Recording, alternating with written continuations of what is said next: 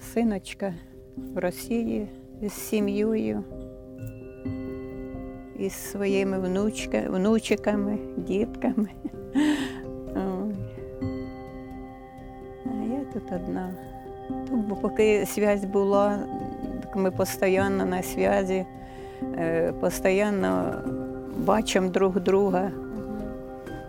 Це саме, а тепер я вже не пам'ятаю. Ну, це від апреля місяця я їх не бачу. А що І, тут? і не чую.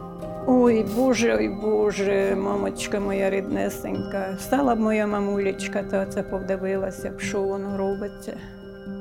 Кошмар. Кошмар, кошмар. Це перший епізод подкасту Свої розмови. Зараз ви чуєте голос його авторки Гаяне Авакян. Раніше я працювала журналісткою на Сході. А з початком повномасштабної війни Росії проти України мені довелося виїхати з рідного Бахмута. Повернутися на Донеччину я змогла тільки за сім місяців, вже після деокупації Лимана та Святогірська. Власне, це повернення на схід було для мене надважливим в усіх сенсах.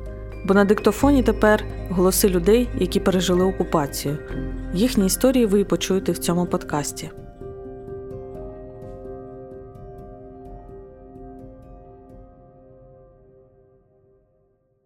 Селище Ярова було одним з перших, куди ми дісталися розбитими дорогами українського сходу.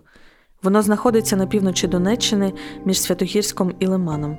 Якби ви були тут до Великої війни, то запам'ятали б це місце завдяки величезному сосновому лісу та піщаним берегам Сіверського Дінця. Колись живе селище зараз знелюднене через війну та окупацію російськими військами. Наслідки обстрілів і боїв тут на кожній вулиці, в розбитих та вигорілих будинках, зруйнованій школі та садочку. Після трьох місяців окупації, у вересні 22-го ЗСУ звільнили селище від російських військ. Перша світлина, яку ми всі побачили в день деокупації Ярової, це український прапор на вирці мобільного зв'язку. Але самого зв'язку у селищі не буде ще довго. Для Зінейди Орлової, якій зараз 77 років, зв'язок обірвався в квітні. Тоді вона востаннє говорила телефоном зі своїм сином та онуками. Всі вони живуть в Росії.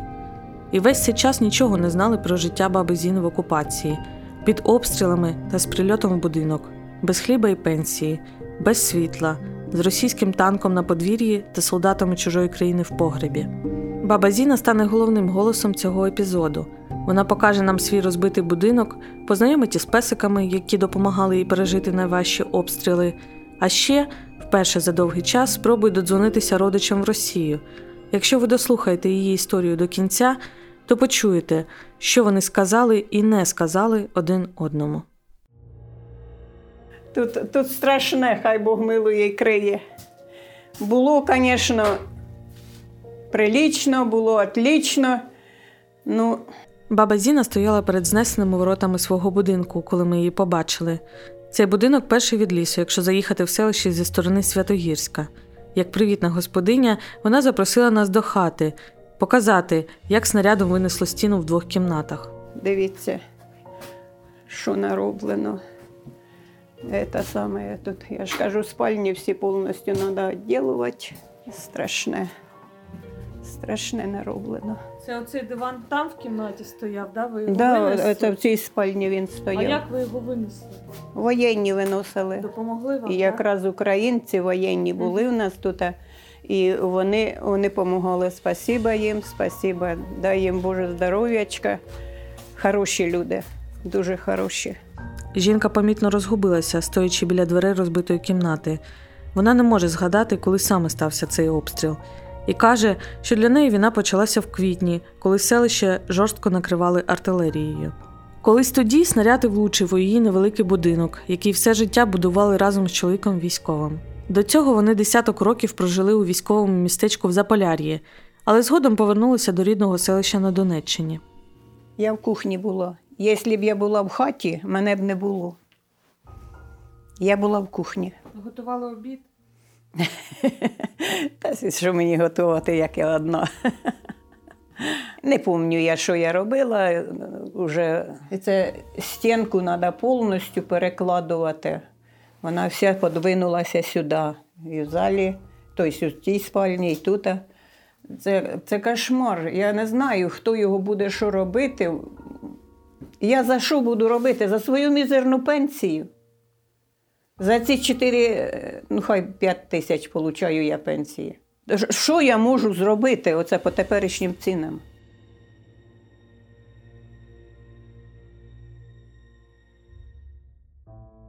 Тут у залі на антресолях радянської шафи стоять світлини. На одній з них, чорнобілій і вицвілій від часу, молодий чоловік в танковому шоломі. Баба Зіна поправляє фото і розповідає про нього. Он мій синочка повалився. Мій синочка, танкіст. Це срочна служба. Це срочна служба. А це, а так він гражданський. Він проробив усю він на пенсії вже е, проробив е, з нігтяниками. А де він зараз? В Тюмені. В Тюмені? Да. Є зв'язок з ним? Він Ні. знає, що з вами Зараз сталося? немає. Не знає, що з вами сталося. Ні. Він ото так узнає через знайомих, через те саме, як я, що я, чи я жива. Це саме, а прямого зв'язку у нас немає. Ось мої правнучаточка вже. Гайте, посімій, посімій. Це внучкин, Сашунечка, от внучечка із чоловіком. Ось де внучок із жіночкою і внучка з чоловіком. І що вони всі в Росії там? Да, всі в Росії, всі. Ой, Боже, ой Боже, мамочка моя ріднесенька. Стала б моя мамулечка, та це подивилася б, що воно робиться. Кошмар, кошмар, кошмар. Персональним пунктом незламності для Зінаїди ще до того, як такі з'явилися в вашому місті, на час війни стала літня кухня. Вона стоїть тут же на невеликому подвір'ї, а на веранді сушаться сині і жовті пластикові кульки. Всередині пічка, яка рятує і від холоду, і від голоду, а в коморі поруч запаси дров та вугілля. Жінка не впевнена, чи вистачить їх на цю складну зиму.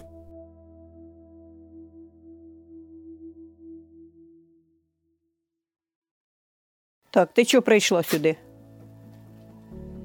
Гостей зустрічаєш? А? Ваш собака? Да, це наша дівчинка, і он друга. Да, вони мене не бросають нігде. Нігде. По воду йду, і вони за мною з водою, і вони ждуть мене, поки я вийду. Вони мене не бросають. Такі приятні дівчатки мої. Куколка то маленька, а це руфочка. Я, я це як був хто-небудь зо мною, тоді дами в погрібі. А сама я боялася в погрібі. Це я в основному в кухні. Це було моє спасіння. Коли стріляли, то радісного не було. Саме страшне. Страшно було, страшно. Зінаїда водить нас двором і біля колонки з водою, яка не працює через відсутність електрики, загрібає в долоні купу ржавих уламків від снарядів. Все, що познаходила в будинку і на подвір'ї, складала тут. Жінка розповідає про те, як одного дня побачила на власному подвір'ї російський танк. У мене он рознесли двір, це ж російські солдати рознесли. І я ж утром уходила, а після обіду вже там приходила. І прийшла я додому, я, я свого двору не вгадала. Я в шокі була. Ні забора, ні калітки. Та ви ж саме бачите, воно все на, на виду. Це, це страх Господній. Щось замаскироване стоїть у дворі, виноградник увесь унестожений. Я я нічого не поняла. Потім виходять якісь люди від за танка, тож це вже потім я знала, що це танк. І воно вже накрито було, я не знала, що воно таке. А ви хто така? Кажу, а я хазяйка, кажу, цього двора, а ви хто такі? Ви що тут робите? Ой, не бойтеся. Ми хороші люди, ми русські солдати. Я кажу, так а хто вас сюди попросив? Ви хороші люди, російські солдати. Хто вас сюди попросив? Ну, І що вони вам відповіли? Нічого, все буде нормальненько, не переживайте, все буде хорошо. Ну, успокоювали просто-напросто і все. І що, довго стояли у дворі? Ну, Чи поїхали? Ні. Десь, мабуть, з неділю вони були. Ну, Занімали вони погріб. Занімали вони погріб. Ну що, я день у день уходів, мене немає. І так же само я прийшла їх, е, е, саме я побачила. І прийшла, їх уже немає теж. Класно у вас за двором одразу ліс, да? Да, да, да, да, да. Тут у нас ліс. Росіяни ж поваляли у ете, лісу он страшного. Ось тут страшне наваляно лісу. В основному ліс поваляний. Ви не, не за грибами не сходите, Ну, ходили люди, наші місні е, домашні, які роз- розтяжок мура. Да? Розтяжок мура. Это я сама лично поїхала подруга тачечкою і наткнулася на проводки. Біленькі проводочки, такі як ниточка, а воно ліска, така тоненька, тоненька, біленька. А тут Люда, я то Люду гукнула, кажу, Люда, дивися, кажу, це саме, це ж, мабуть, опасне щось.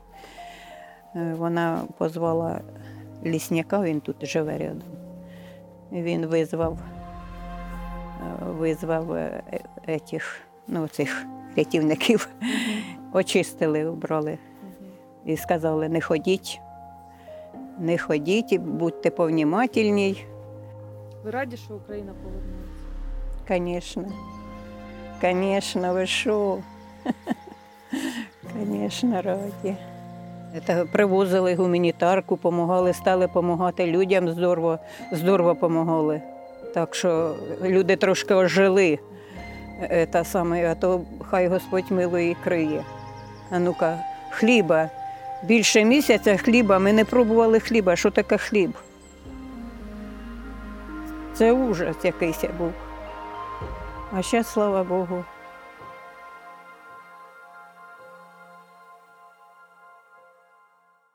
Синочка в Росії з сім'єю,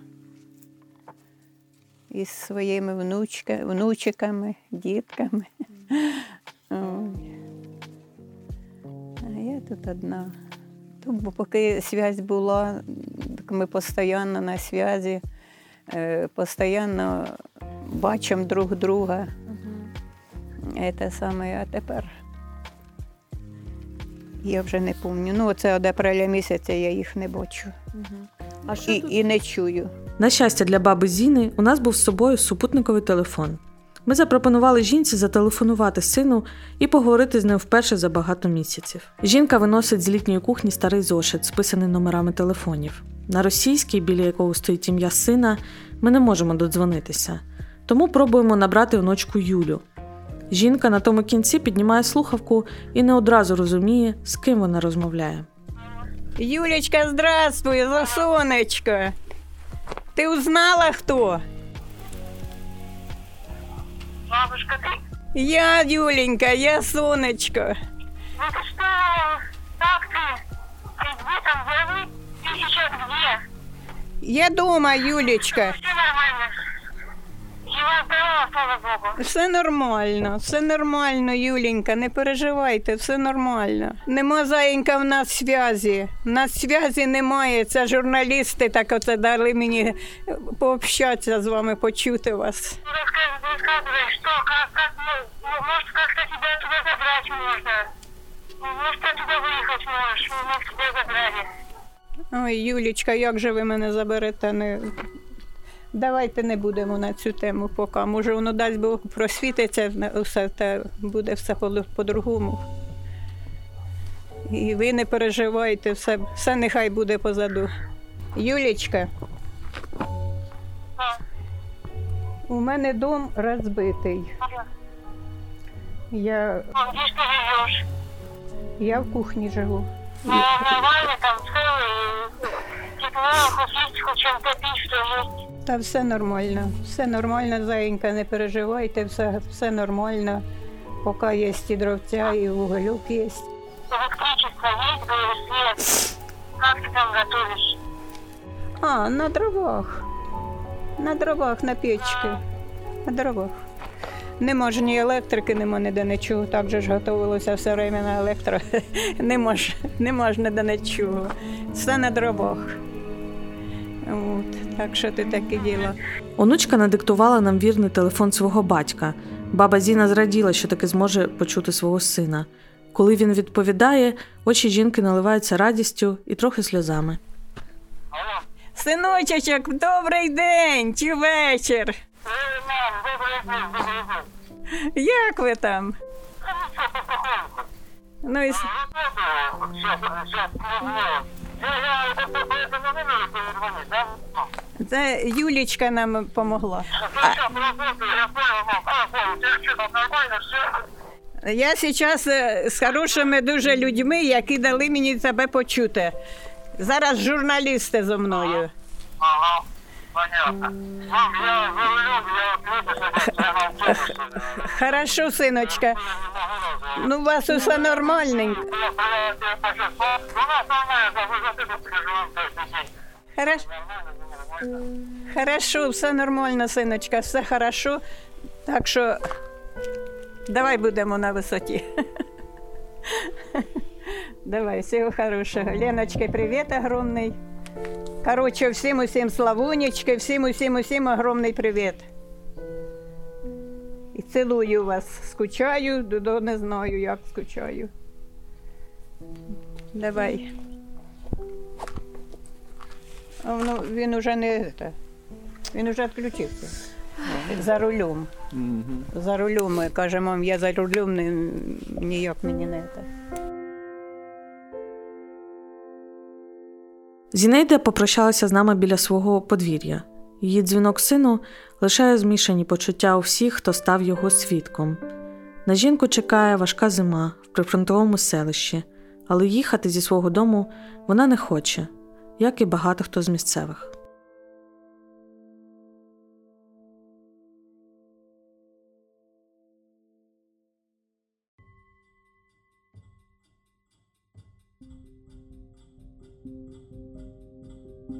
Ви слухали перший випуск подкасту Свої розмови з історіями людей зі Сходу. Він стане частиною проєкту Вільні люди. Ми хочемо зберегти свідчення тих, хто пережив окупацію.